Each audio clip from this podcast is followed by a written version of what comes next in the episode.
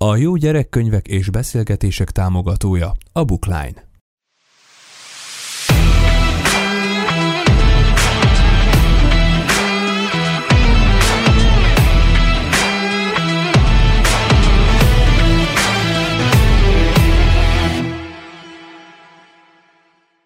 Szeretettel köszöntöm a Popfilter hallgatóit és a VMN olvasóit, én Csepei Adrien vagyok, és ismét egy nagyon izgalmas témával készültem mára, amihez szuper szakembereket is invitáltam a stúdióba, illetve virtuálisan a stúdióba. Hú, kicsit bajba vagyok a sorrenddel, de akkor kezdem úgy, ahogy én látom magam előtt a, az embereket. Itt van velem Per Krisztina gyermekpszichológus, meseterapeuta. Sziasztok! Szia. Szia! Itt van velem a vonalban Kádár Anna Mária mesepszichológus, egyetemi adjunktus, tréner. Szia, Anna! Sziasztok! Sziasztok! És itt van velünk Fiala Borcsa, a VMN főszerkesztője, író, aki gyermekifjúsági könyvek szerzője is. Sziasztok! Úgyhogy Borcsa most ilyen minőségében ül itt velünk. Közeledik a gyereknap, nyilván nem volt nehéz kitalálni a meghívott vendégekből, hogy gyerekkönyvekről, mesékről, és minden ezzel kapcsolatos dologról fogunk ma beszélgetni. Azt szeretném először is kérni mindannyiótoktól, hogy gondoljatok egy picit vissza a saját gyerekkorotokra, és hogy van-e olyan gyerekkönyv vagy mese, ami nagyon-nagyon nagy kedvencetek volt akkoriban. Borcsának tudom, hogy mi, mert ő tegnap elárulta pont Instagramon, innen jutott eszembe ez a kérdés. Ö, igazság szerint az az egyik nagy kedvencem, és nemrég kaptam meg azt ajándékba, ez a Pitypanga Hió Oroszlán, ami magyarul Gönc Árpád fordításában jelent meg, és most már abszolút nehéz hozzá, vagy szinte lehetetlen hozzájutni. Úgyhogy én angolul kaptam meg ajándékba, és a másik pedig, amit nagyon szeretek, és ami szintén egy ritka kincs most már, az a Locspolcs történetek, azt nem tudom, te ismered el, vagy ismeritek el. Igen, én rém, rémlik Lodpocs és a bolygó hollandi, az Igen. volt a fő-fő kedvencem, főleg azért, mert ez, ez kicsit olyan ijesztősebb hangulatú, de van még a Lodpocs úszni tanul. És... Na, én arra emlékszem, az oviban meg volt nekünk szerintem. És a Lodpocs kalandja az emberekkel, ahol csak így, ha spoilerezhetek, akkor Lodpocs csak így tényleg egy ilyen bazinagy tengeri szörny, úgy menekül el a többi állattal az állatkertből, hogy lefinkják az őket üldözőket. Ez nagyon jó. Anna, neked? Hát, én nagy népmeserejongó vagyok, voltam. Nekem édesanyám minden este olvasott, és lényegében az összes népmese szerintem. De volt egy nagyon-nagyon nagy kedvencem, ez a Storia Moria Paluta. Ez egy népmese gyűjtemény, amiben svéd, finn, ész, lap, földi mesék voltak, úgyhogy ez, ez most már én olvasom a saját kislányaimnak. De jó, és nekik hogy tetszik? Hát ö, ugye nagyon érdekes az, hogy náluk sokkal korábban elkezdődött ez a, ez a kortárs mesék iránti rajongás, úgyhogy mi felváltva olvassuk. Minden nap van egy népmese, és minden nap van egy kortárs mese, úgyhogy váltakoztatva. Szeretik ők is. Krista? Nekem a Borsó Szemherceg kisasszony oh. volt a kedvencem. Ö, nagyon sokat mesélt anyukám nekem is, rossz szevő voltam, és nem csak a borsóleves közben, vagy a borsófőzelék közben, de minden kajálás közben fejből mesélt valami olyan történetet, ami a tányéron szerepelt, és akkor volt itt karalábi erdő, meg nem tudom, rántott húserdő, minden.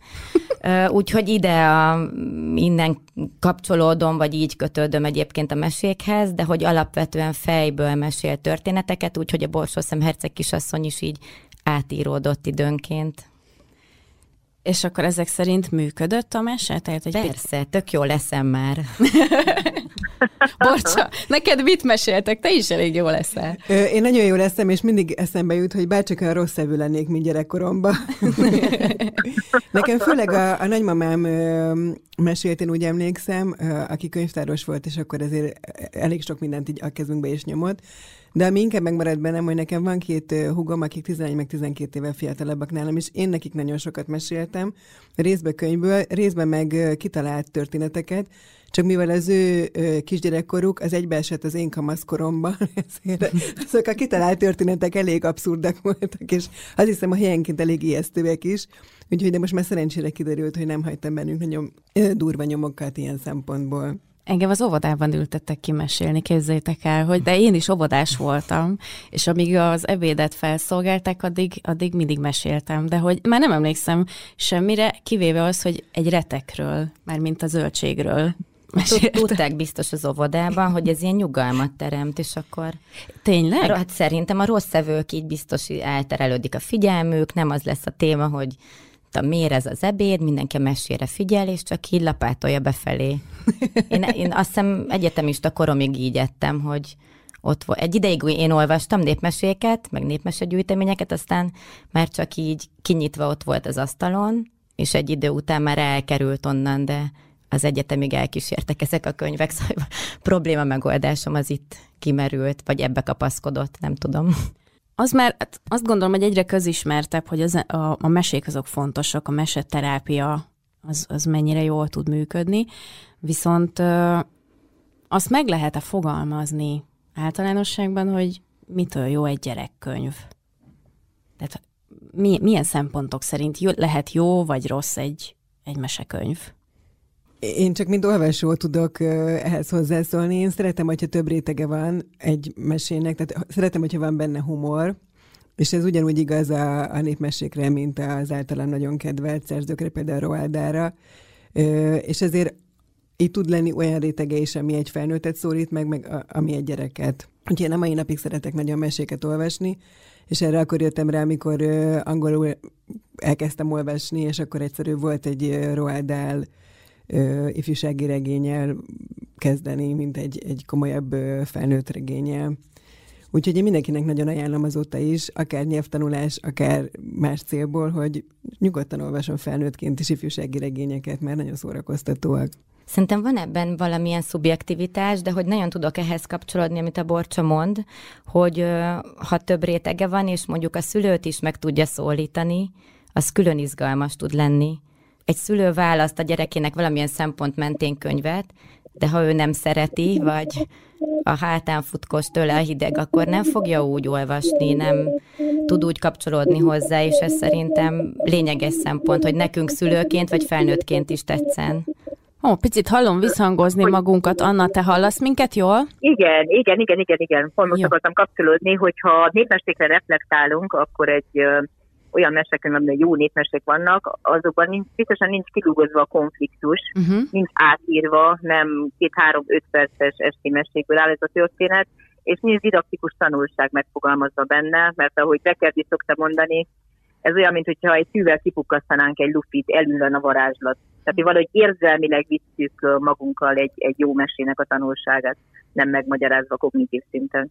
Ez nagyon megfogott, a, a Kriszta könyvét olvasgattam, mielőtt ö, idejöttem a stúdióba, és hogy ott kifejezetten hangsúlyozott, hogy, hogy kell, hogy a gyerek találkozzon a gonosz, rossz karakterekkel, sőt, akár káros is lehet, hogyha így ki, kilugozzuk a mesét, mert hogy magát gondolhatja esetleg túl rossznak, hogyha néha rosszalkodik?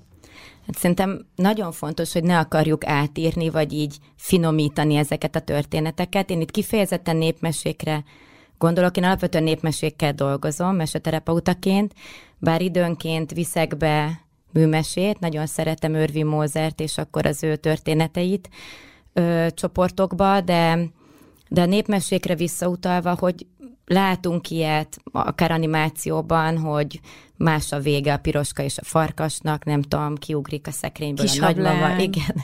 Vagy, vagy amikor a szülő átírja, és máshogy meséli el, szóval nem véletlenül alakul úgy egy mese története, ahogyan alakul, abban van egy rend, hogy az a rend valahol megbomlik, általában valahol a mese elején, és akkor az aztán rendeződik de hogy ne én rendezzem, hanem az nem véletlenül szól úgy, úgyhogy én abszolút azt gondolom, hogy tök fontos nem csak így elmesélni, hanem azokkal a karakterekkel is megismertetni a gyerekeket, akik esetleg nem feltétlenül pozitívak, vagy olyan történetekkel, amiben izgalom, borzalom van. Nagyon szeretem egyébként az olyan kortárs történeteket, és nem csak kamaszoknak, hanem sokkal kisebbeknek is, ami valami olyan dolgot mutat meg nekik, ami esetleg az ő félelmük, vagy amivel kapcsolatban bennük ö, ijedelem keletkezik, szoronganak tőle, nem tudom. Tehát, hogy ezek szerintem nagyon lényeges dolgok, hogy ezzel tudjanak találkozni. Pont azt fogja megmutatni a történet, hogy hogy lehet ezzel megküzdeni.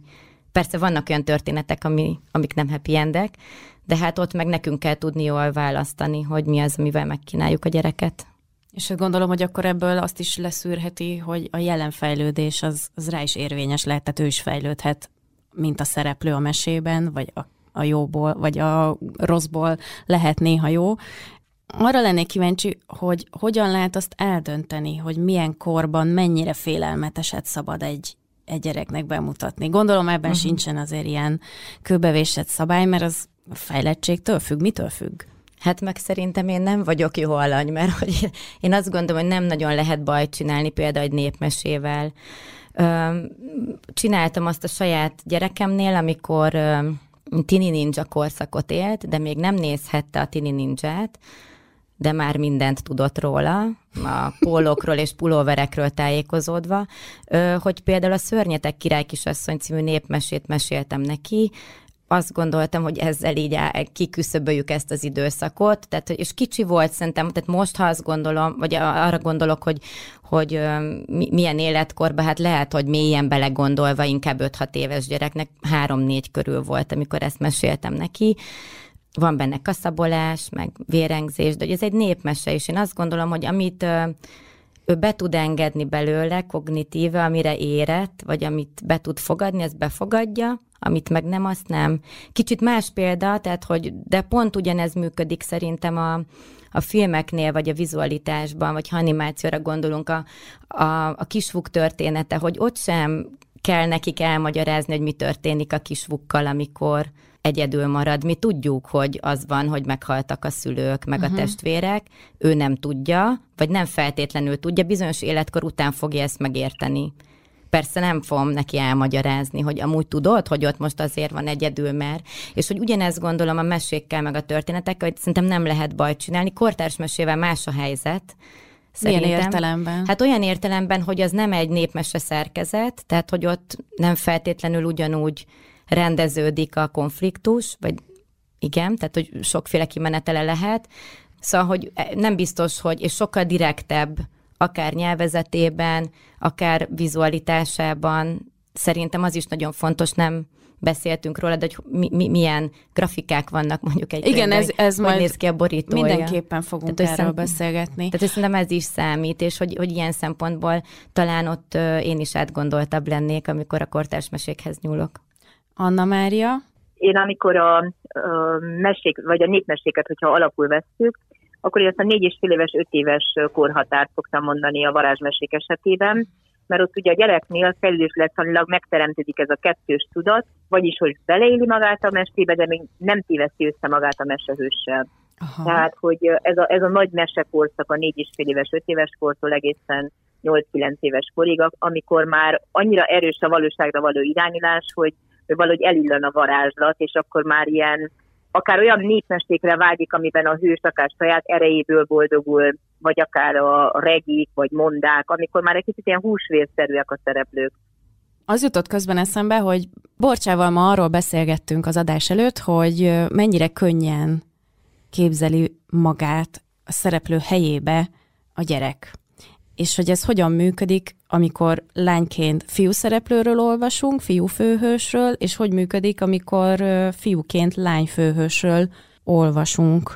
Mi arra jutottunk, aztán majd mindjárt két szakember megmondja, hogy hogy mi kivételek vagyunk, akik erősítik a szabályt, hogy a lányok tök simán tudnak azonosulni fiú karakterekkel, vagy erre vagyunk, ugye ehhez vagyunk hozzászokva, hiszen jóval több fiú karakter van, aki mondjuk a mi habitusunkhoz illő, Viszont a fiúk nem biztos, hogy olyan könnyen egy, egy hercegnővel, egy ilyen kicsit sztereotíp női szereplővel nem biztos, hogy olyan könnyen azonosul. Ezt jól gondoljuk?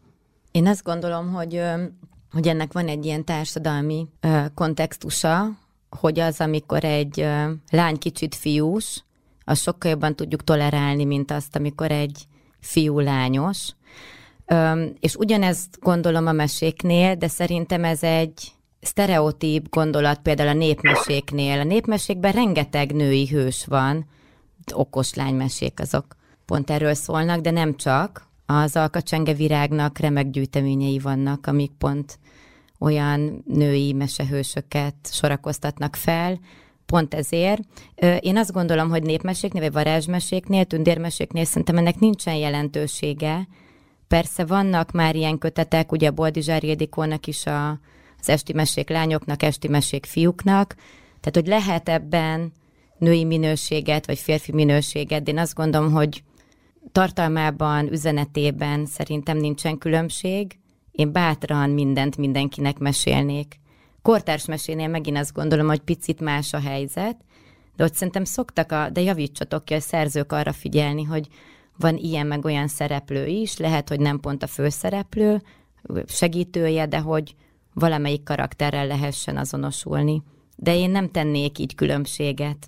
Porcsa, erről tudom, hogy neked van egy sztorit, hogy, hogy a legutóbbi köteted megjelenése, vagy írásakor min gondolkodtál ezzel kapcsolatban? Hát a legutóbbi könyvemnek, a Kalandok az erdő mélyének, ugye két lány főszereplője van. Az egyik az vagányabb, úgyhogy hiába a Jankának hívják, ugye neki Jancsi is lesz a beceneve, és a másik pedig egy ilyen nagyon álmodó, ez a királylány típus, aki folyamatosan romantikus történetekbe képzeli bele magát. És én írás közben nagyon aggódtam azon, hogy ha bár én szerettem volna, hogyha ez kicsit ilyen nyaralós, Tom Sawyer, Huckleberry, Finn jellegű lenne a könyv, de vajon mennyire idegeníti el a fiú olvasókat az, hogy ennek alapvetően két lánya főszereplője, még úgy is, hogy egyébként aztán lett egy fiú mellékszereplője, aki segíti a lányokat. És hogyha elidegeníti, akkor annak vajon mi az oka? Szóval én megakadtam itt ezeknél a kérdéseknél, és számokat mondjuk még nem tudok, hogy, hogy vannak esetleg a nemekben ilyen eltérés ilyen szempontból. Mert hogy én például nagyon szerettem a, a Vinetú könyveket olvasni annak idején, a, ugye már említett Tom Sawyer Huckleberry Fint, és soha nem, nem zavart, hogy a, az a főszereplő fiú, vagy férfi, vagy indián, vagy kalóz, vagy ö, világokat felfedező illető, az, az fiú, és azt se éreztem hogy egyébként, hogy nekem ne lehetnének ilyen lehetőségeim. Úgyhogy például indiánosat nagyon sokat játszottam a hugommal, próbáltam is őt rábeszélni arra, hogy minden közlése után mondja oda, hogy uff, én beszéltem. Anna, szerinted a, volt hát, alapja a borcsa igen. félelmeinek? Ezen én is gondolkodtam, amikor a Lilla és Tündérbogyó meséket írtam, hogy akkor hogy, hogy tudnak azonosulni a fiúk egy lány karakterrel, illetve hogy Tündérbogyó is ugye a képzeletbeli barát, ő is lány.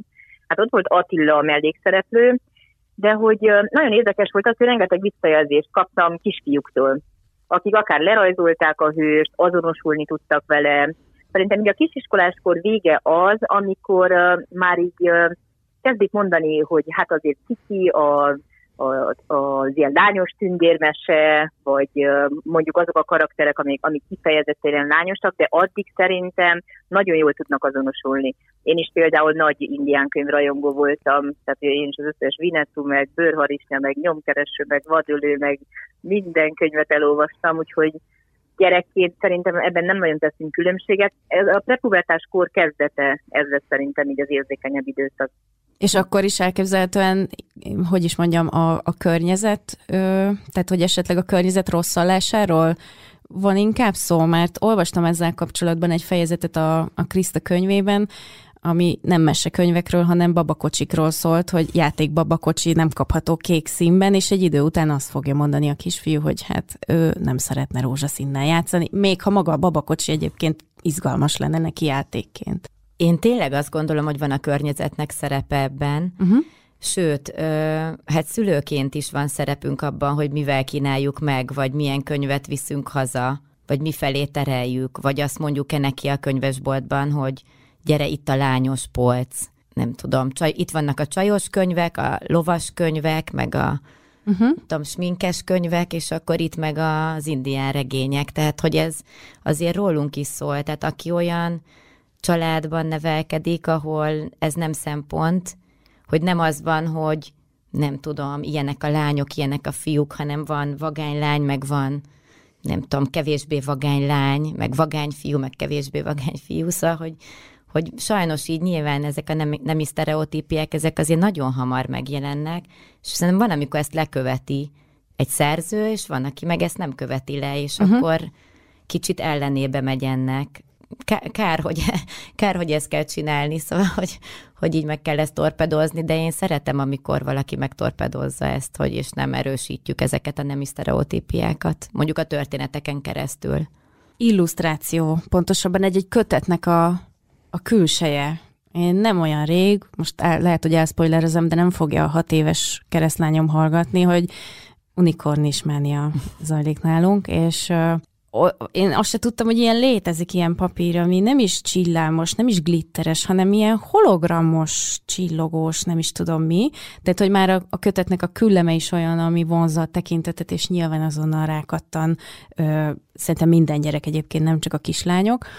Én úgy érzem, hogy a legfontosabb emlékeim gyerekkönyvekről azok nem csak a mese, hanem a, maga az illusztráció is nagyon fontos volt. Tehát például az én óriási kedvencem gyerekkoromban a Tuve Janssonnak a Mumin sorozata volt, és azt már egész kicsi koromtól, tudom, hogy Borcsa is nagy rajongó, és ott... Én szerelmes a, voltam a Vándorban. A Vándorban mindenki szerelmes volt, de a Vándor belém volt szerelmes, jó? Szóval, hogy ott is az illusztráció az kéz a kézben jár a, a történetekkel. Milyen a, a jó, a megfelelő szakmai, nem tudom, van ilyen, hogy szakmailag megfelelő egy illusztráció? Például azt tudom, a Varjudombi meséktől rettegtem, a mai napig nem bírom megnézni, és ez, ahogy látom a Facebookon, ez egy generációs trauma volt a, az én generációmnak. Na de miért van az, hogy valami jó, valami meg kevésbé?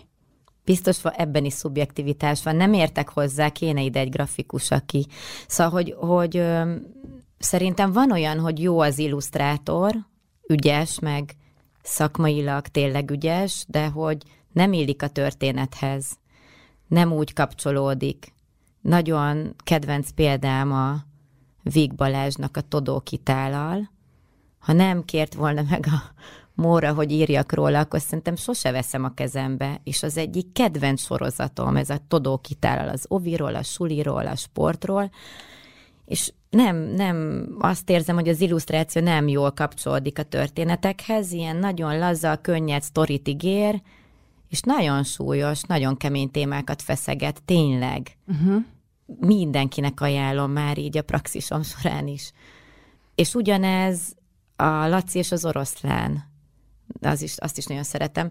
Ö, és hogy, hogy hát mondhatnánk mai szemmel azt, hogy tök maradi a grafikája, de szerintem nagyon érvényes. Letisztult, egyszerű, de mondom ezt úgy, hogy tényleg nem, nem a szakterületem, szóval, hogy, hogy biztos ebben is működik az a fajta szubjektivitás, hogy ilyen mit látok, meg fog engem, vagy miért, és hogyan kapcsolódik aztán a történethez, vagy azt ígérje nem tudom, mit, hogy ez kinek a kompetenciája, talán nem szerkesztőnek, vagy szóval, aki így ezt össze tudja kapcsolni, hogy, hogy az az illusztrátor mm, rajzoljon egy könyvet, aki, aki tud így a történethez kapcsolódni, vagy olyanok a munkái. Anna? Szerintem egy jó illusztráció segíti a belső képalkotást is, pont úgy, mint egy jó mese, egy jó történet. Tehát nem annyira szájbarágos, hanem tovább lehet gondolni, tovább tudod fűzni, tovább tudod illusztrálni saját magadban a történetet. Amilyen túl direktív, túl ilyen megmondó, túl konkrét, az, az szerintem nem annyira jó illusztráció. És amit én példaként tudok felhozni, amit nálunk teljesen, tehát végig a teljes család imád, a, a kufli történetek, Dániel Andrásnak a kufli könyvei. Tehát, hogy az, az nekünk ilyen teli találat. De ez a felnőtteknek is. Én nagy rajongójuk Nagyon vagyok. érdekes hogy, hogy például itt is megoszlik a tábor, mert van, aki például ki nem állhatja, és van, aki rajongó, de végig is tényleg középút mint. Én nagyon szeretem a kuflikat. Most igazából kiderül, hogy én minden mesét nagyon szeretek. Ami nekem még eszembe jutott, ez nem biztos, hogy ez még a mese kategóriába tartozik, de annyira összenőtt szerintem a, a sok történet azokkal a rajzokkal, amik illusztrálják, és rengeteg humor van bennük, és azok tényleg hozzáadnak a történethez, a Kis Nikolá könyvek, azt nem tudom, ismeritek-e? Uh-huh. Uh-huh. Igen. És ö, ott tényleg legalább annyi humor van a rajzokban, uh-huh. az apuka mozdulatában, mint magában a történetben, és, de azért szerintem fontos ide behozni az ízlésnek is a, a vonalát. Szóval azok a mesék, amiket mondjuk a nagy élelmiszerboltoknak a pénztáránál lehet kapni pár fillérért, szóval azokon látszik, hogy ott nem nagyon sok kreatív uh-huh. energia ment bele, amit próbáltak ilyen pszichedelikus színekkel kárpótolni. Néhány csillámpónival. Igen, de egyébként érdekes, hogy néha tényleg az van, amit a Kriszta mond, hogy nem feltét, tehát hogy egy picit mást kapsz, mint amire számítasz, és ez néha kellemes meglepetést is tud okozni, meg hát fordítva is gondolom van, hogy valami nagyon szép, és aztán nem feltétlenül annyira jó Látok egy-két ilyen új kezdeményezést, vagy nem tudom mennyire új, de hogy ez amikor nem grafikával, hanem fotóval illusztrálják a gyerekkönyvet. Uh-huh. Szerintem ez is egy ilyen izgalmas új irány, hogy így a valóság meg a fikció az hogyan találkozik, vagy mennyiben segíti, vagy gátolja ezt. Ilyen például Bartó Kiminek a, az új könyve, vagy hát nem, már nem annyira új gyerekkönyve, a Testrablok éjszakája. És Ú, ez nagyon ilyen, sokat igen. sejtető cím. 8 pluszos, de, de hogy én például azt nagyon szeretem, azt a könyvet, de hogy egészen életet fotók, tehát hogy fotomanipuláció, és a bánsarolta, aki illusztrálta, tehát hogy ő neki ez a technikája, ezzel dolgozik, és például olyan gyerekeknek szoktam ajánlani, akik már így nagyon rá vannak kattam, vagy horrorfilmet szeretnének nézni, minden áron, de hát 8-10 évesen még nem ültetjük oda, remélem, Hú. egy horrorfilm elé. Szóval, hogy, hogy, és nekik például ezt nem egy tök jó átmenet lehet. Tehát a könyvek ebben is segíthetnek, hogy egy kicsit így ki, kielégítsük az igényeket, de, de hogy még mindig maradjunk a történeteknél, könyveknél. Ugye a, a Bookline-nak az oldalán nézegettem az ajánlásokat, ez a, az Együtt olvasunk kampány, és azt láttam, hogy egészen eltérő, akár évenként is változik, hogy bizonyos korosztályoknak mire van szükségük, mi kelti fel az érdeklődését mondjuk egy könyvben.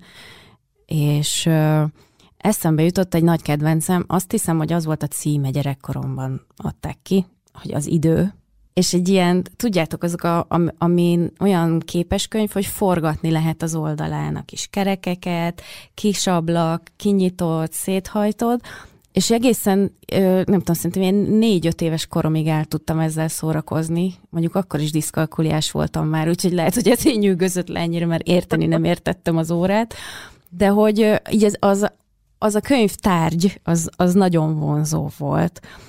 Hogyha azt szeretnénk, hogy a gyerekünk szeresse a könyveket, tehát hogy tulajdonképpen automatikusan igénye legyen arra, hogy mindig minden korban olvasson, kezébe vegye a könyveket, nézegesse az illusztrációkat, akkor azt gondolom, hogy fiatalkorban piciként kell elkezdeni, de hogyan, milyen könyveket adunk a leges legkisebbek kezébe? Hát én még visszamennék, és azt mondanám, hogy olvassunk mi is, tehát hogy az egy uh-huh. fontos belépő, hogyha mi kezünkben szülőként könyvet lát egy gyerek.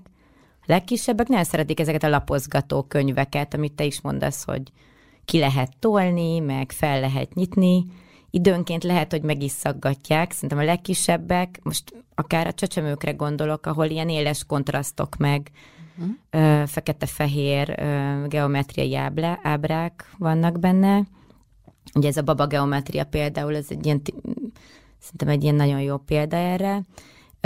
És aztán meg vannak ezek az úgynevezett ilyen lapozgató könyvek, de hogyha meg a népmesék felé megyünk el, akkor meg ezek a test, testudatosító, meg kicsit ilyen a mondókából átjutunk majd a láncmesékig, uh-huh. ez a, a répa mese, meg nem tudom, a kakas és a pipe, szóval amiket így szeretnek a legkisebbek tényleg.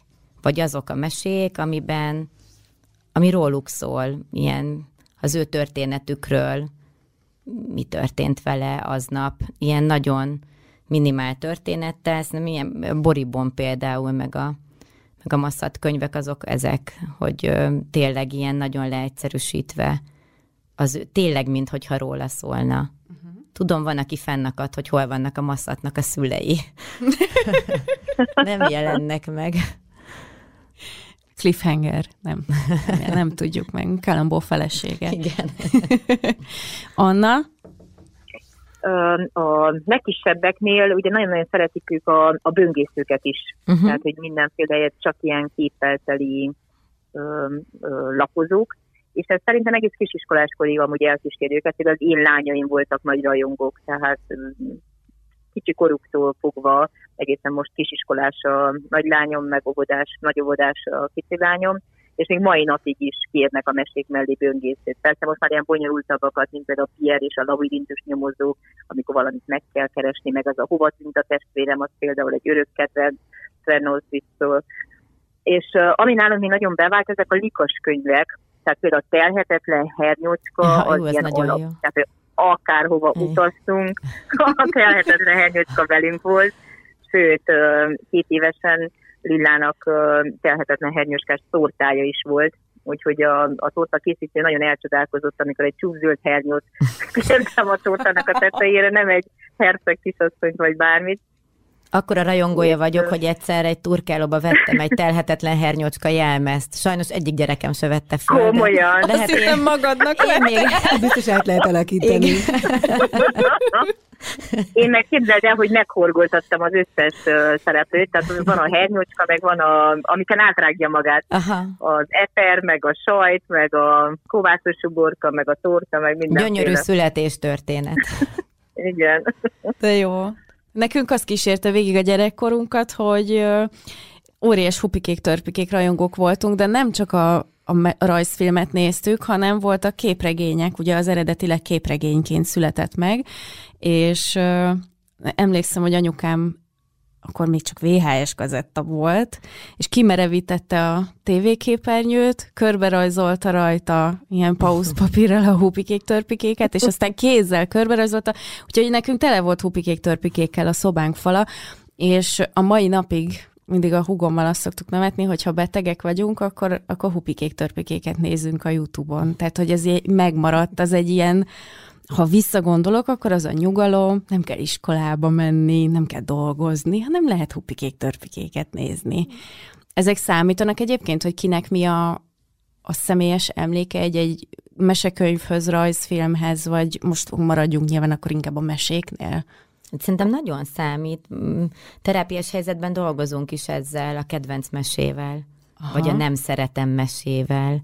És ha nem szeretem mese, az elmond valami olyat a szakembernek, amiből tovább gondolhatja a történetet? Sok mindent elmond. Az van, hogy, hogy szerintem bonyolult, mint sem, hogy ilyen nagyon egy dologra fel lehetne húzni, vagy így egy darab meséből akkor személyiségképet tudnánk alkotni.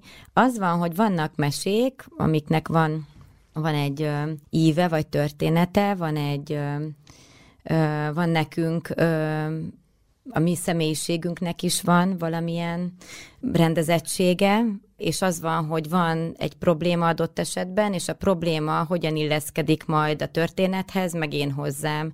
És valahogy eznek a hármasnak kell megtalálni a közös pontját, vagy azt, ahogyan el tudunk indulni. És nem is biztos, hogy mindenki szeret a nem szeretem történetével foglalkozni, de van, aki kifejezetten ezt kéri, hogy van egy mese, amitől ő mindig nem tudom, ki volt borulva, hogy az hogy történhetett meg, hogy, és akkor ezzel szerintem jól el lehet indulni. De annyi rétege van, ahogy beszéltünk róla, hogy, hogy azt fel kell fejteni. Hát most muszáj megkérdeznem, hogy nektek van-e nem szeretem mesétek. Közben gondolkodtam rajta, és nekem ilyen nem jut eszembe, viszont a betegségekről meg azonnal így beúszott a, mi bakelit lemezeket hallgatunk állandóan, és annyira szeretem, így például a Szegény John és Ernikát, ami nekem nem a kedvenc mesém, hanem egyenesen a Bibliám, tehát nem nagyon tudok mondani olyan élethelyzetet, amire ne lehetne rá ö, találni valami jó ö, részt vagy példát, úgyhogy volt már arra alkalom, hogy egy fiút arra próbáltam egy romkocsmába rábeszélni, hogy mi, miért lenne fontos nagyon, hogy ő elvegye a barátnőjét feleségül, és ehhez a Lázár Ervin szegény és Ernikából ö, idéztem kon- konkrétan. De ugyanígy a Gyárfás Dorka kolléganőm ugye nem régiben ö, interjút csinálta Haman Péterrel a születésnapjára, és nekem a Haman Péter az az Óz. Tényleg? Igen, ő volt az Óz a csodák csodája ebben a... Igen, de hogy ennyire varázsló. ez maradt meg? Igen. Nekem például ez nagyon érdekes, hogy hogy én különösebben nem szerettem meselemezeket hallgatni, de volt kettő, ami nagyon megmaradt. A süsű, uh-huh. és, és a sündisznocska lovagol. ami meg egy ilyen nagyon visszatérő, ilyen családi sztori, mert a hugom azzal nyert egy csomó mesemondó versenyt, és folyamatosan azzal szivattuk egész gyerekkorában, hogy jaj, jaj, Mackó bácsi! Most ha ezt meghallja, biztos, hogy azonnal fölemeli a telefont, és majd jól lecsesz, de szóval, hogy ezek így a családtörténeten belül is megmaradnak. Na de ne, mondjon valaki egy nem szeretem mesét. Most én is gondolkozom, hogy mi az, amit én nem szerettem. Hát nekem ez eszembe jutott egy, amit nagyon érdekes a viszonyulásom ehhez a meséhez, ez a halhatatlanságra vágyó királyfi, uh-huh. mert uh, ugye ennek van több, ugye különböző népek meséiben is megjelenik, és uh, emlékszem, én ezt a mesét nagyon-nagyon szerettem, és sokszor kértem, és Jung Kriangel, ilyen román mesemondónak is megvan ugye románul ez a mese, és megjelent magyar fordításban ez a könyv.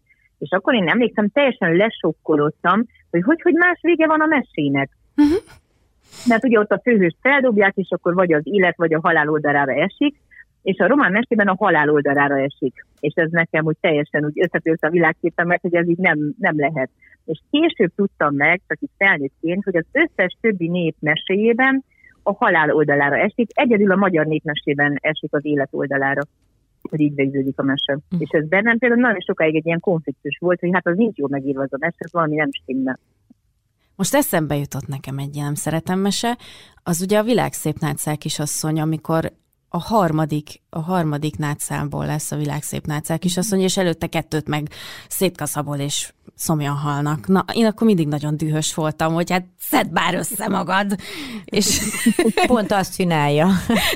De közben nekem is eszembe jutott, és ne haragudj, Kriszti, pont ezt mondom, de lehet, hogy nem, nem azt, hogy nem szeretem, nem értettem a, a borsó szemherceg is ezt mondta, hogy hogy lehet, hogy valaki mit nyafog azon azon egy darab borsó szemben. Azt én se értettem. Úgyhogy inkább megelted ezt az egy darab zöld borsót, ne nyomja a derekát. Nekem a kacor király igen, mert abban akkora káosz van, hogy, hogy azt meg azért. De én, hogy... azt nagyon, én azt mondtam mesemondó versenyen Aha. is. Azt én nagyon szerettem. De milyen érdekes, hogy mennyire más ugyanarról a meséről az embernek a benyomása. De tényleg ez, Meg amit... a kisködműn, mesét Melyik? ismeritek a kisködműn? A kisködműn. Kisködműn? Arra László gyűjtésben jelent meg. Az például nekem egyik kedvenc mesém volt, és szerintem a pszichológustá válási folyamatomban az egyik ilyen alaptörténet. Hát az, amikor a, a, ugye jön a legjobb hátszűznézőbe, akkor leküldik a lányt a pincébe borért, és akkor elkezd uh-huh. keservesen sírni, mert hogy az a káposztás kör van a pince tetején, az biztos rá fog esni majd a megszületett gyerekükre, akinek Igen, a betegaváltára egy kisködmön. És akkor megy, és azt mondja, ameddig három ilyen bolondot, mint én nem találok, addig biztosan jövök. Na hát ez nekem például a kedvenc mesém volt. Az egyik csak meséket használtok-e terápiában, vagy más típusú gyerekeknek szóló szövegeket is? Hát én terápiás helyzetben csak népmesékkel dolgozom. Uh-huh. Tartok mm, ilyen alkotófejlesztő meseterápiás csoportot ovisoknak, ott időnként viszek kortárszöveget is, de inkább népmesék, és azon belül is állatmesék.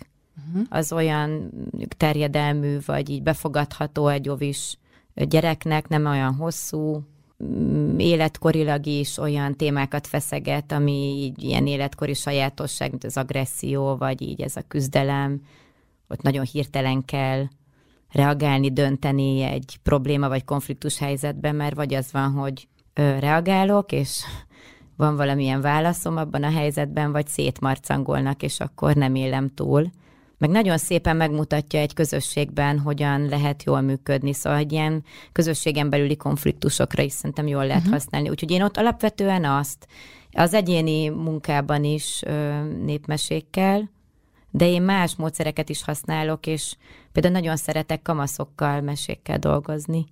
Elakadás van egy folyamatban, vagy valamit más, hogyan szeretnénk megnézni, máshonnan rálátni kicsit a szimbólumok nyelvét használni, ott nagyon szépen lehet.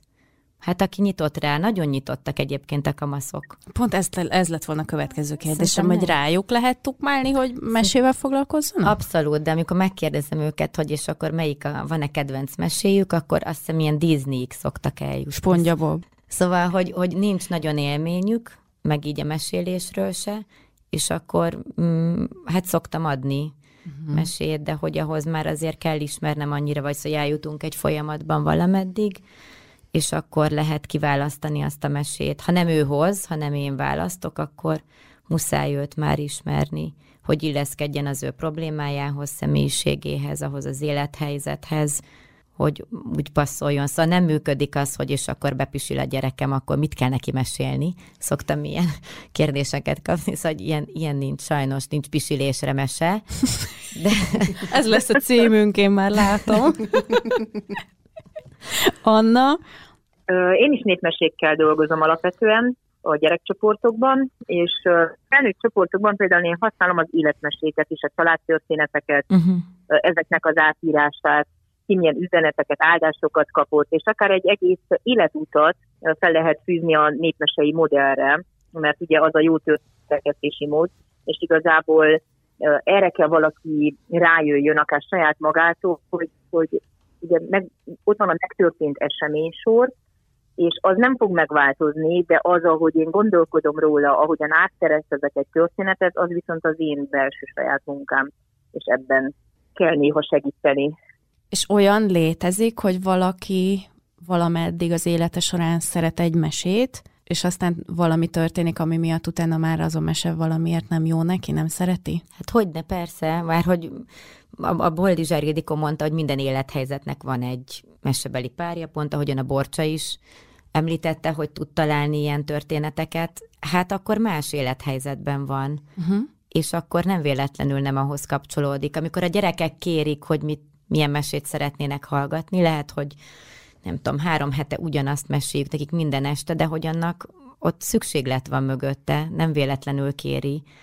Tehát akkor hiába akarom neki megmondani, hogy figyelj, szerintem most Én már inkább unom. szerintem nem mondjuk meg, hogy unjuk. Bár ha unjuk, akkor nem tudjuk olyan lelkesen mesélni, úgyhogy szerintem lehet azt mondani, persze nyilván mindent lehet, egy szülő legyen hiteles, csak hogy, hogy van ott egy szükséglet, amit szerintem, amire érdemes így, így reagálni. Hát megmondod a gyereknek, hogy ez a te élethelyzetedhez nem annyira passzol ez a mese. Illetve a tiédhez igen, az enyémhez nem, úgyhogy olvasd magadnak.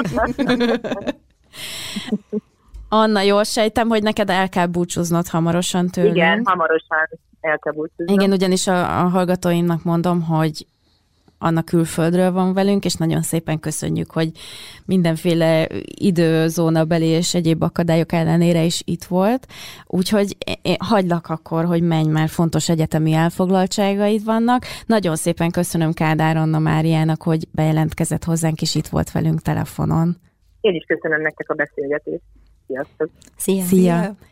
És mi folytatjuk, mert még mindig van egy csomó kérdésem, és nem fogynak a kérdések, hanem egyre több lesz, úgyhogy nem tudom, egy sorozatot kellene ebből csinálnunk, úgy érzem, hogy az, az jutott eszembe, hogy rendben kérünk szaktanácsot mondjuk egy pszichológushoz, vagy pszichológustól, de hogyha mi azt tapasztaljuk, hogy a gyerekünk, nem tudom, fura, számunkra fura mesékhez vonzódik, vagy tehát olyan dolgokat vetnek, vagy kérdéseket vetnek fel bennünk az olvasmányai, hogy hm, lehet, hogy egy kicsit, nem tudom, koravén, mindig a gonosz szereplőkhöz vonzódik, az esetleg indíthat-e bennünket el abban, hogy mondjuk beszéljünk egy szakemberrel? Én azt mondanám, hogy a mese meg a játék az pont, tehát egy pont az a két terület, ahol mindent lehet. Uh-huh. Szerintem lehet bármit olvasni, meg játékban is lehet bármit csinálni, hát nyilván keretek között, szóval ne verjem a másikat, de hogy szóval hogy szerintem ez pont egy olyan tér, ahol erre lehetőségünk van. Én nem korlátoznám ezt. Nyilván jelezhet valamit, de milyen jó, hogy talál egy felületet, ahol így tud kapcsolódni. Tehát mondjuk ne pánikoljunk, ha a gyerek az mindig hókuszpók akar lenni, farsangon meg, tehát hogy mindig a, a gonosz mostoha. Sőt, a gonoszok mindig sokkal izgalmasabb karakterek szerintem. Tehát én szívesen azonosulnék a hókuszpókkal, azzal együtt, hogy szegény elég lúzer, mert hány részen keresztül kergeti a törpikéket, aztán sose sikerül belőlük főzni semmit. De én például nagyon szeretem az ír meséket, mert azokban mindig van valami valami ijesztő és bizarr. Az egyik kedvencem, ahol a fickó sétál a temető környékén, és akkor ráveti a hátára magát egy csontváz, és ő irányítja. De nem hiszem, hogy valami gond lenne velem, de én ezt gyerekként is nagyon szerettem, az, vozoltam az ilyesmi történetekhez, aztán nézd, milyen rendes, tisztességes családanya lett belőlem.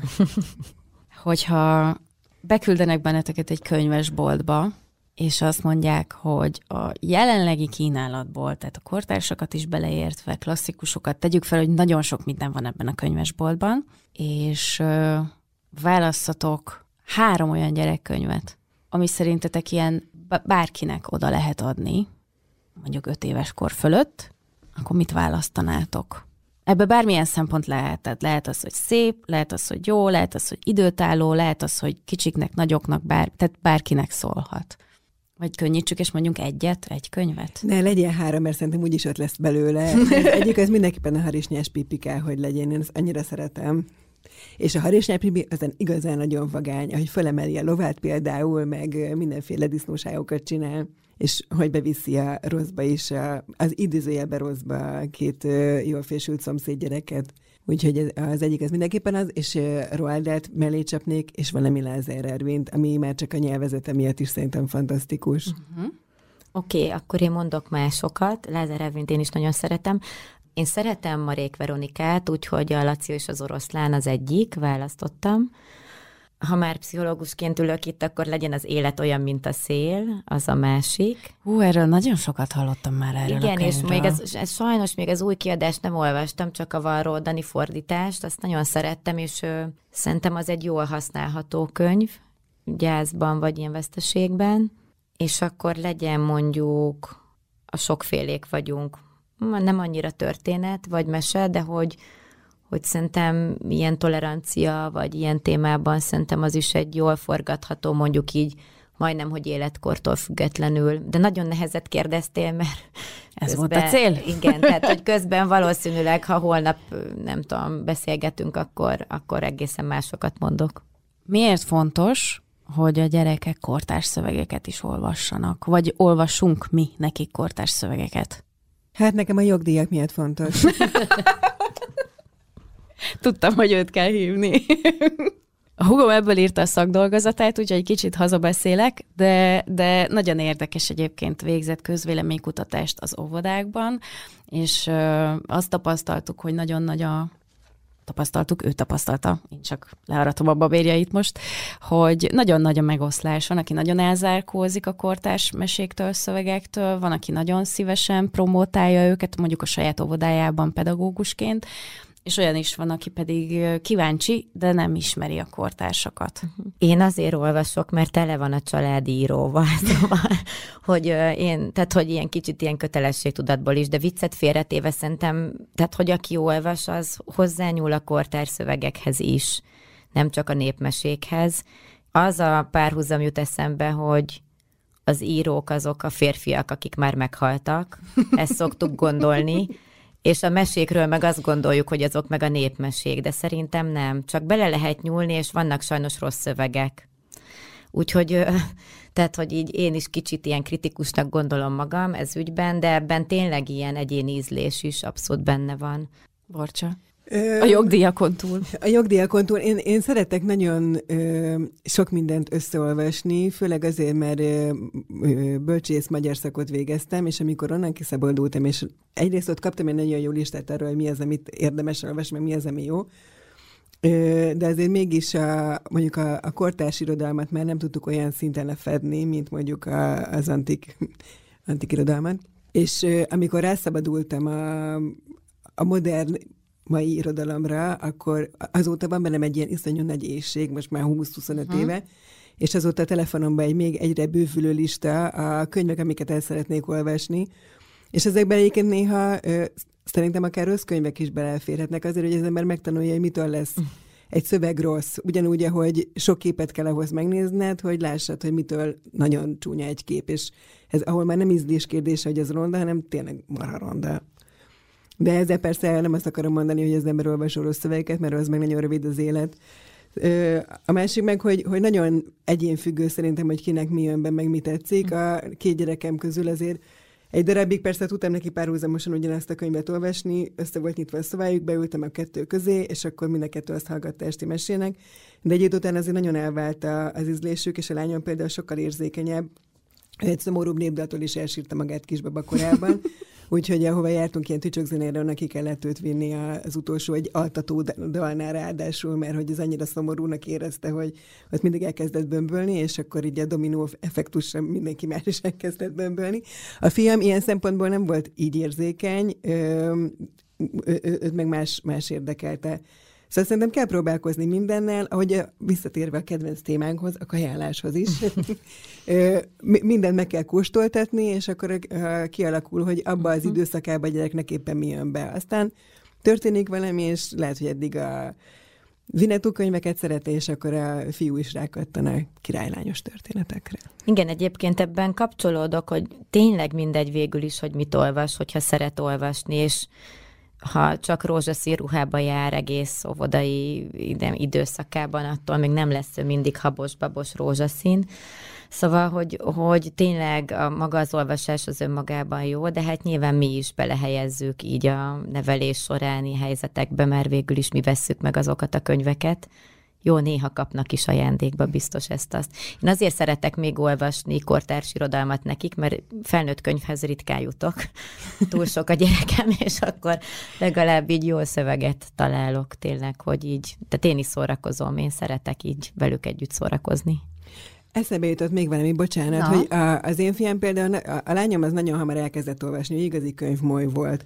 A fiamat meg nehezebben lehetett ebbe behúzni, és a Kázmér és Huba sorozat, amit én felnőttként is imádok, mert iszonyatosan sok humor, meg, meg éleslátó dolog van benne, és egy csomó olyan poén is van benne, ami szerintem az ember inkább csak felnőttként él, de hogy a, a, ami arra kattant rá, és megvan az egész sorozat. Én a mai napig szoktam forgatni, ő már kinőtte, de hogy ő, ő például a képregényeken keresztül kezdett elolvasó ember lenni. Az jutott eszembe itt, amit a Kriszta az előbb mondott, egy megragadott a, az a mondat, hogy a meseolvasás, tehát hogy mindegy, hogy mit, nem, tehát nem az a lényeg, hogy mit olvasunk. A meseolvasás aktusa az miért fontos? A könyvedben kitérsz erre, csak egy most rávezetlek, hogy ezt mondd el, légy szíves. Szerintem ez egy kapcsolódási forma is. Tehát, hogy ha arra gondolsz, hogy, ö, hogy amikor a szülő mesél a gyerekének, uh-huh. hogy hogyan tegye ezt, tehát hogy le, egy kapcsolódás a gyerekemmel, vagy egy kapcsolódás ahhoz a történethez, egy jó kis közösen eltöltött idő, vagy nem tudom, lehet ez egy ilyen minőségi idő is. Szerintem csomó funkciója van, hogy miért jó mesét olvasni, meg az, hogy ezt hogyan tesszük ö, fejből mesélünk, vagy olvasunk, vagy én szeretek fejből, de tényleg olyan, hogy ott születik a, a mese, vagy az a történet. Persze használok ilyen népmesei elemeket, meg egyéb történetekhez nyúlok, de hogy, hogy ott születik meg előtte, és ez szerintem igazi varázslat egy gyereknek. Mindig azt szoktam mondani a szülőknek, hogy így bátran meséljenek fejből, pont olyan, mint az éneklés, hogy mindegy, hogy hamis vagyok, de hogy az a gyereknek tök fontos, hogy, hogy hallja a szülőt énekelni, vagy hallja mesélni. Meg szoktak egyébként ettől ijedni. Szerintem segíti ezt az esti lecsendesülést, meg egy ilyen rituálé, uh-huh. történetolvasás, nem tudom, egy időben mi gyújtottunk gyertyát, és akkor amíg él, ég a mesegyertya, de aztán mindig több gyertyát kellett betenni, mert én fújom el, nem, én fogom elfújni. szóval, és aztán akkor nem elcsendesülés lett belőle, de hogy, hogy hogy szerintem így fontos az, hogy, hogy egy olyan csatornán keresztül beszélgetünk, ha úgy tetszik, ami neki egy ismerős közeg. Szerintem a mesék ilyenek. Tehát ez, ez az ugyanaz a kis otthonos kis, nem is tudom, buborék, mint amikor beteg vagyok, hupikék, törpikéket nézek. Az pont olyan, mint Aha. nekem a borsó Van-e olyan, hogy olvasunk a gyereknek, vagy akár amikor már ő tud olvasni, akkor olvas valamit, és megakasztja valami, azt mondja, hogy anya, apa, nem tudom, itt ez a mesében, ez, szerintem ez hülyeség. Ez, tehát, hogy valami nem, nem, nem oké neki a mesében. És hogy ezzel mit csináljunk? De, csak kíváncsi vagyok, hogy ez létezik-e, hogy a gyerek elkezd azon gondolkodni, hogy, hogy ez, ez máshogy is lehetne ez a mese. Uh-huh. Biztos lehet. Ö, én olyannal találkoztam, hogy, hogy mondjuk nem magyar népmesét, hanem szlovák, vagy bármilyen más eredetű népmesét meséltem, és akkor nem ahhoz voltak szokva gyerekek, nagyon a magyar népmeséhez uh-huh. voltak szokva, nem csak nyelvezetében, hanem és ö, szerkezetében is és úgy furcsálták, hogy ez olyan fura mese, hogy ezt így nem értik, hogy miért ilyen, vagy miért ez történik. Picit más a vezetése, le volt egyszerűsítve, stb. Úgyhogy ilyennel találkoztam, most ilyennel kevéssé, hogy olyannal, hogy nem jó ez a mese. Tehát, hogy nem tetszik neki. Uh-huh. És azt nem szokták a... jelezni közben a gyerekek? Szerintem, hát van, hogy közben is, de hogy inkább a végén, hogy ez nem volt jó ez a mese, és akkor elgondolkodom, hogy nem jól választottam, vagy szóval, hogy mi van akkor. Simán lehet, hogy nem, mert nem tud hozzá kapcsolódni. Ez De lehet, hogy tényleg rossz amúgy. De vannak azért De van olyan, mesék. hogy rossz mese? Hát szerintem van, hát jaj, hogy népmesében? Vagy bármilyen mesében. Hát szerintem van, persze. És a nép, népmesék között? Szerintem ott kevéssé, mert, hogyha, mert hogy ott nem nagyon lehet szerintem így hibázni, inkább olyan van, hogy mondjuk rosszul mesélem. Na olyan van, kihagyok valami nagyon fontos dolgot. Vannak ilyen tételmondatok, aminek benne kell lennie, mert különben nem ugyanaz a történet. Hát, és akkor, akkor én hibáztam. Fú, most eszembe jutott egy nem szeretem mese, és erre már akkor föl is tudom fűzni a következő kérdésemet, a restmacska. ja. Hogy az gondolom mindenkinek megvan, hogy rekötik a lánynak a hát, vagy az assza friss asszony hátára a macskát, és megverik a macskát. Ez nekem több szempontból is azért aggályos volt már gyerekkoromban, és egyrészt csóró macskát miért kell bántani, másrészt meg... Hát mert nem dolgozik. Hát igen, csak hogy azért úgy érzem, hogyha, tehát ha elolvasnám ezt a mesét valakinek, akkor utána azért joggal merülnének fel benne kérdések. Tehát elmeséltük, van egy ilyen mese, nem tudom, nő, nőveréstől a macskaverésig minden van benne, ezt meg kell utána beszélni, vagy ezt hagyjuk lógva a gyerekben? Szerintem nem kell beszélni róla, ha ő nem szeretne. Ez nyilván van olyan, hogy a szülőnek ez szükséglete, de akkor beszélje meg egy másik felnőttel. Szóval nem viccet félretéve, tehát hogy szerintem a gyerekek, ha szeretnének róla beszélni, akkor úgy is kérdeznek, és akkor lehet válaszolni. Szerintem nem kell nekik értelmezni a népmeséket, vagy nem kell elmagyarázni, hogy miért az történik, de jó, jó mm, példa például ez a mese arra, hogy bizonyos témákat akkor közösen átbeszél, mondjuk egy közösséggel, egy osztályjal. Uh-huh. Én otthon nem csinálnék ebből ilyen kis foglalkozást. Ha de mondjuk Igen. akkor ezek szerint egy ilyen nagyobb gyerekközösségben... Szerintem abszolút lehet, és ennek a mesének is egyébként több rétege van, tehát hogy nyilván ez az egyik, én is, én is ilyen fájdalmasan hallgattam, hogy így, hogy ér az ostora az asszonynak a hátához, szóval, hogy nyilván ez egy ilyen nehéz történet, de hogy ez azért másról is szól, és akkor azért felvett kérdéseket uh-huh. persze. De nem biztos, hogy szabad így a felnőtt ügyek mentén értelmezni a meséket, de mondjuk ez nem az én szakterületem természetesen. De ha belegondolsz, azért elég sok erőszak, meg olyan meg felnőtt szemmel megkérdőjelezhető dolog van, tehát a, most csak így eszembe jutott a, hogy, az égigérő passzóért, most uh-huh. gondolj, hogy valaki fölmászik másnak a lakásába, és akkor el, elszereti a nőt, és őt meg elteszi lábalól, talán az a vége.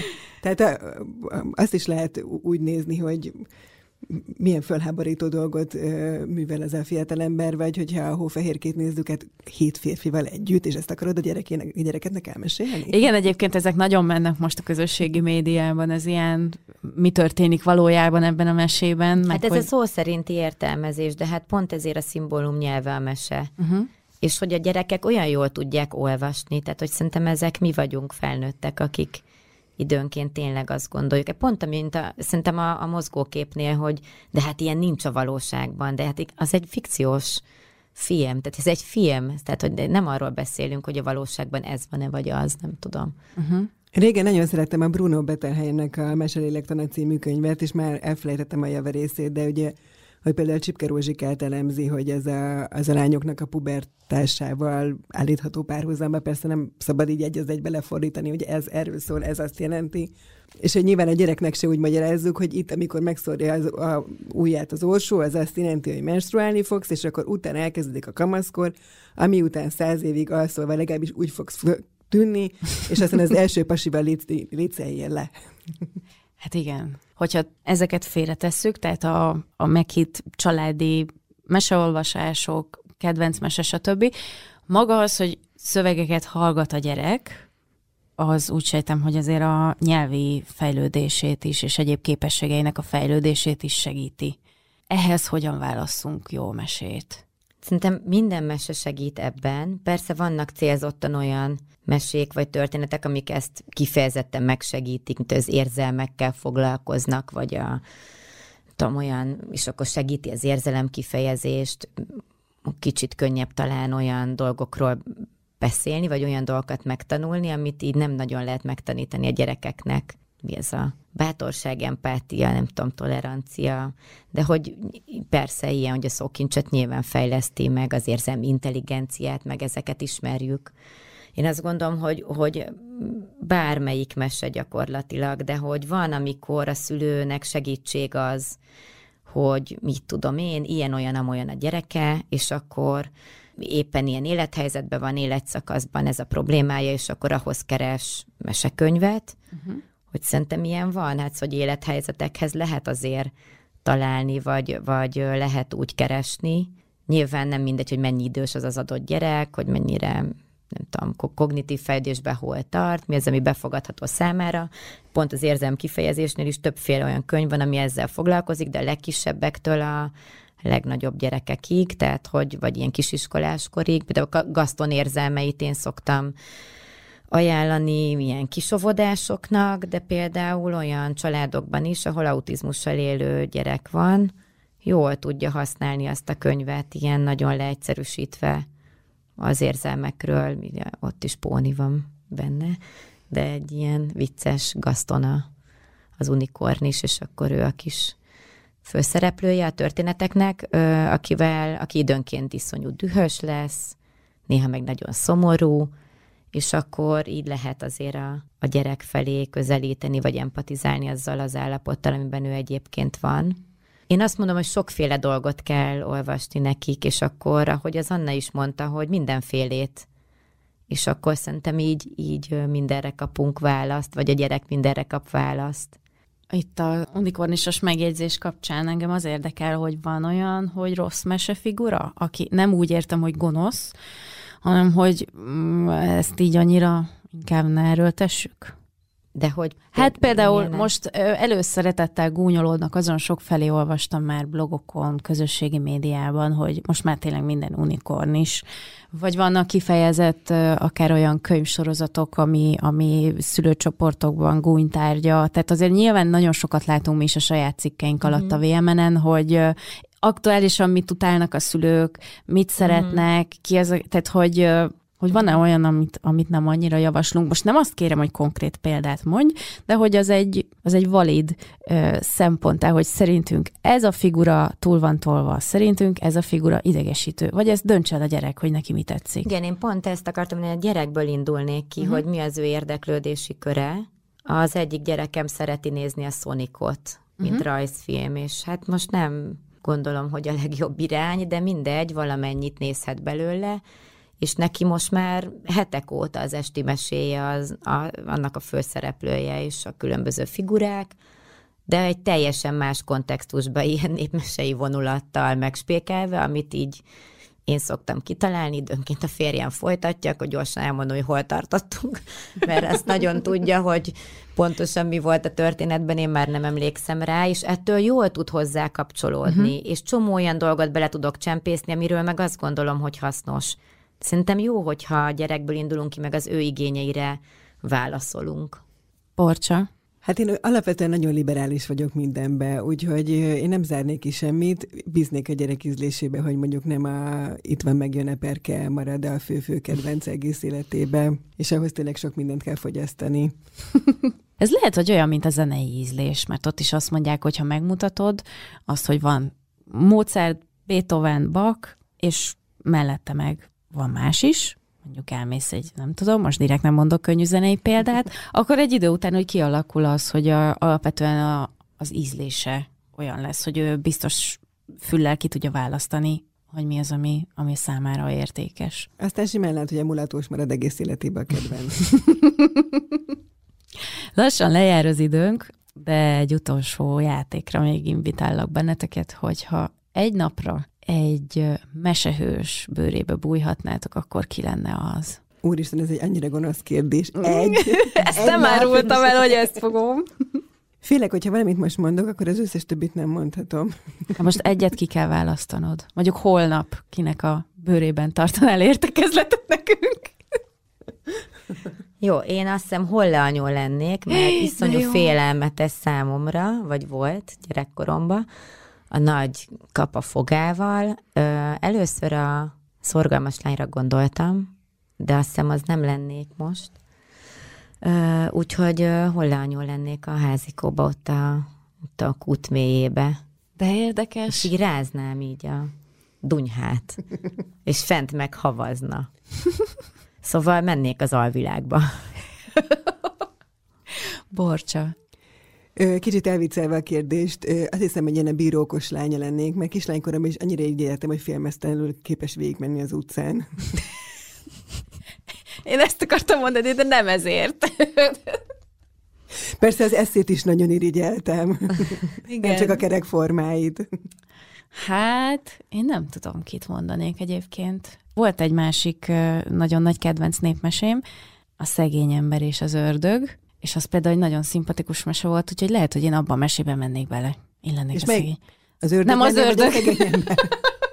nem, a szegény ember. Mondjuk nem tudnám már pontosan a sztorit felidézni, de azt tudom, hogy ezt mondtam annak idején versenyen is, és hogy ott a, a szegény ember ilyen nagyon rafkós volt. Túljár az ördögeszén. Igen. Én ez lennék. Én, én, látod? Én ez lennék. Ki az alvilágban, ki a földi gyönyörök. Félpucéren egy kecskén térdelve, igen. Igen, de egyébként érdekes, hogy a, a keresztlányommal néztünk a múltkor magyar népmeséket, és uh, ilyen kb.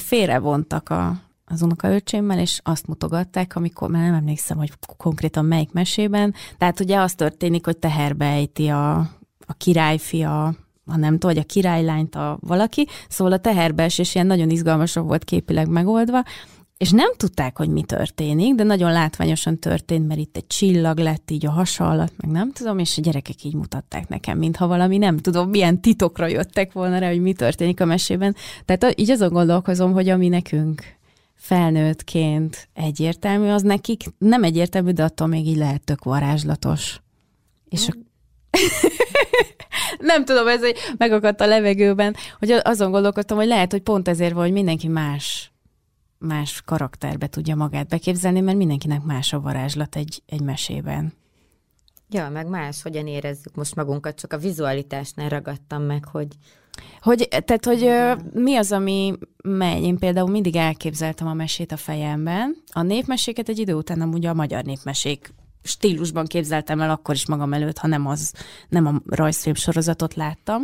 Tehát az így gondolom, hogy meghatározó a legtöbb gyereknek, aki nézi a rajzfilm sorozatot, de hogy amikor olyan mesét olvastak nekem, ami nem tudtam, hogy hogy néz ki hozzá mondjuk a rajzfilm, vagy illusztráció sem volt. Nekem akkor is így mentek a fejemben a, a rajzfilmek. Mondjuk most elképzeltem, ahogy Borcsa félmeztelenül okos lány. Jaj, te szegény, sajnálom, Hol az utcán. Szóval, hogy, hogy szerintem ez nagyon izgalmas, hogy, hogy, hogy mi megy a gyerek fejében mese közben. Hát pont ezt segíti a, a mesemondás, hogy ez a belső kép, ez meg tudjon jelenni. Ha sok a rajzfilm, vagy az van túlsúlyban, akkor elvesszük ezt a lehetőséget tőlük, hogy Aha. ez el tudjon indulni, és ő lássa azt a belső filmet, szóval, hogy mozizzon. És akkor az is egy létező belső mozi, hogy elképzelem magamat, mint a világszép nácák kisasszony, vagy, vagy ilyesmi?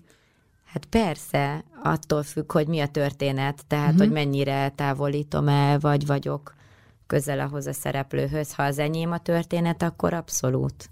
Hát nagyon szépen köszönöm Holle anyónak. Nem, nagyon szépen köszönöm Per Krisztinának, hogy itt volt velünk, köszönöm szépen Féla Borcsának. Most nehéz lesz ezt a képet kiverni a fejemből, Borcsa. Akkor tudom, itt maradjon ott, égjen be az agytekervényeidbe. Köszönöm. Most, most észszerű lenne, úgyhogy köszönjük a mesét, de köszönjük. Azt gondoltam, hogy ezzel búcsúzunk, hogy itt a vége, fuss el véle. Hát akkor így. Köszönöm. Így volt, mese volt, minden szava igaz volt. Köszönöm Sziasztok. szépen, sziasztok! sziasztok. you.